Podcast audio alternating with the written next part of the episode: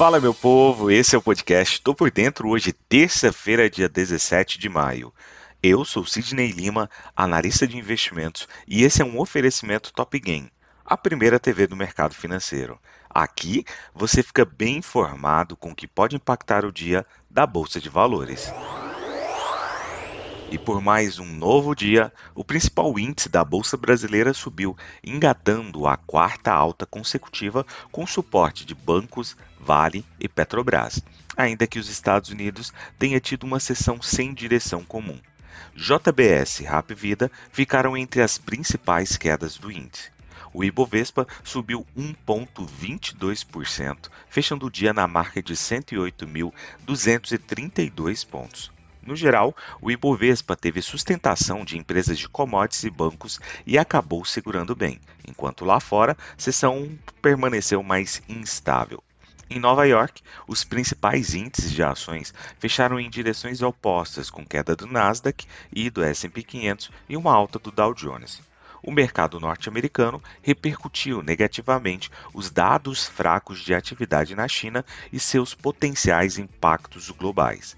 No Brasil, o diretor de política monetária do Banco Central, Bruno Serra, disse preferir um cenário de taxa de juros parada num patamar alto por mais tempo para atingir a meta de inflação, mas que nem sempre isso é possível em meio a especulações sobre o próximo movimento do Banco Central no combate à inflação. Nos Estados Unidos, as bolsas encerraram o pregão nesta segunda-feira, dia 16, sem uma direção única.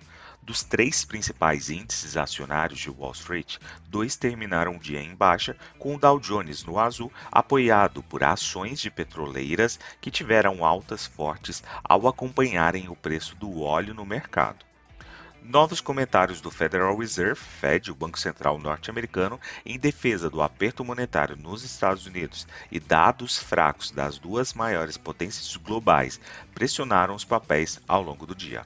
O Dow Jones fechou em alta de 0,08, o S&P 500 caiu 0,39 e o Nasdaq também com queda de 1,20%.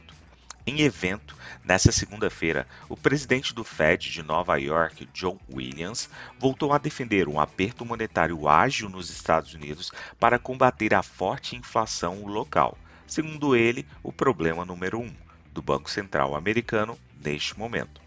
O prospecto de condições financeiras menos relaxadas segue prejudicando ações de companhias de alta tecnologia sensíveis à trajetória dos juros.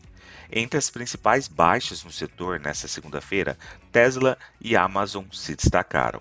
Já as ações do Twitter despencaram mais de 8% em meio ao conturbado processo de aquisição da companhia pelo CEO da Tesla, Elon Musk. Mais cedo, o bilionário respondeu com sarcasmo a postagens do atual CEO da rede social.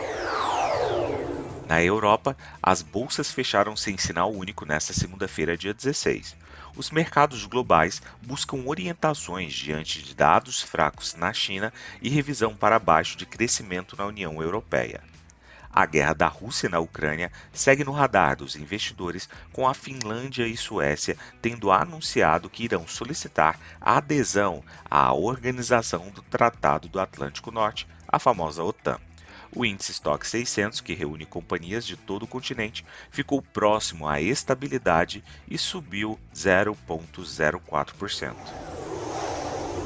Na Ásia, a China viu as vendas no varejo e a produção das fábricas surpreenderem analistas em abril com as maiores quedas desde o início de 2020, em meio a lockdowns severos no país.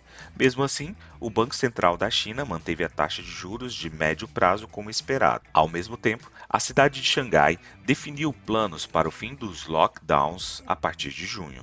Xangai atingiu nesta terça-feira a tão esperada marco zero de três dias consecutivos sem novos casos de Covid-19 fora das zonas de quarentena. Mas a maioria dos moradores terá que aguentar o confinamento por mais algum tempo antes de retomar a vida normal. No Japão, as ações estavam em alta após o fechamento desta terça-feira, com ganhos nos setores de armazenagem, mineração e máquinas que levaram as ações aí a subir. No encerramento em Tóquio, o Nikkei 225 teve alta de 0,42%. Partindo para o petróleo, os preços caíram nesta terça-feira, com a Hungria resistindo a uma pressão da União Europeia para proibir as importações de petróleo da Rússia, uma medida que restringiria a oferta global, com investidores lucrando em um rally recente. Ambos os benchmarks, petróleo Brent e WTI, ganharam mais de 2% na segunda-feira, após um salto de 4% na última sexta-feira. Os ministros das Relações Exteriores da União Europeia falharam nesta segunda-feira em seu esforço para pressionar Budapeste a sustentar o veto de um embargo de petróleo proposto à Rússia após a invasão da Ucrânia pelo país. O embargo exigiria a aprovação de todas as nações da União Europeia. Do lado da oferta, os produtores dos Estados Unidos estão aumentando para reabastecer os estoques que diminuíram após a guerra da Rússia na Ucrânia e a recuperação da pandemia de Covid-19. A produção de petróleo na bacia do Permiano, no Texas e no Novo México, o maior produtor de óleo de xisto dos Estados Unidos, deve aumentar 88 mil barris por dia para um recorde de 5,219 milhões de barris por dia em junho, informou a Administração de Informações sobre Energia dos Estados Unidos nesta segunda-feira. Na agenda econômica de hoje, tivemos às 6 horas da manhã divulgação na zona do euro de dados relacionados ao PIB que veio acima do esperado pelo mercado e isso obviamente que trouxe um certo positivismo por lá. Às 9 horas e 30 minutos, temos lá nos Estados Unidos divulgação de dados relacionados a vendas no varejo e às 14 horas previsão de discurso de Christine Lagarde, presidente do Banco Central Europeu. Partindo para as cotações, agora que são 6 horas e 47 minutos do dia 17 de maio de 2022, o mundo navega em mares completamente calmos, com trio norte-americano em terreno positivo, Dow Jones a 1,20% de alta, S&P 500 a 1,65% de alta e Nasdaq Bolsa da Tecnologia a 2,17% de alta. Na Europa, o índice DAX sinaliza um movimento de alta, subindo agora, ali na Alemanha, 1,75% e, obviamente, como principal potência econômica por lá, levando todos seus pares também para terreno positivo. O índice VIX sinaliza uma diminuição do temor e agora cai 2,51%.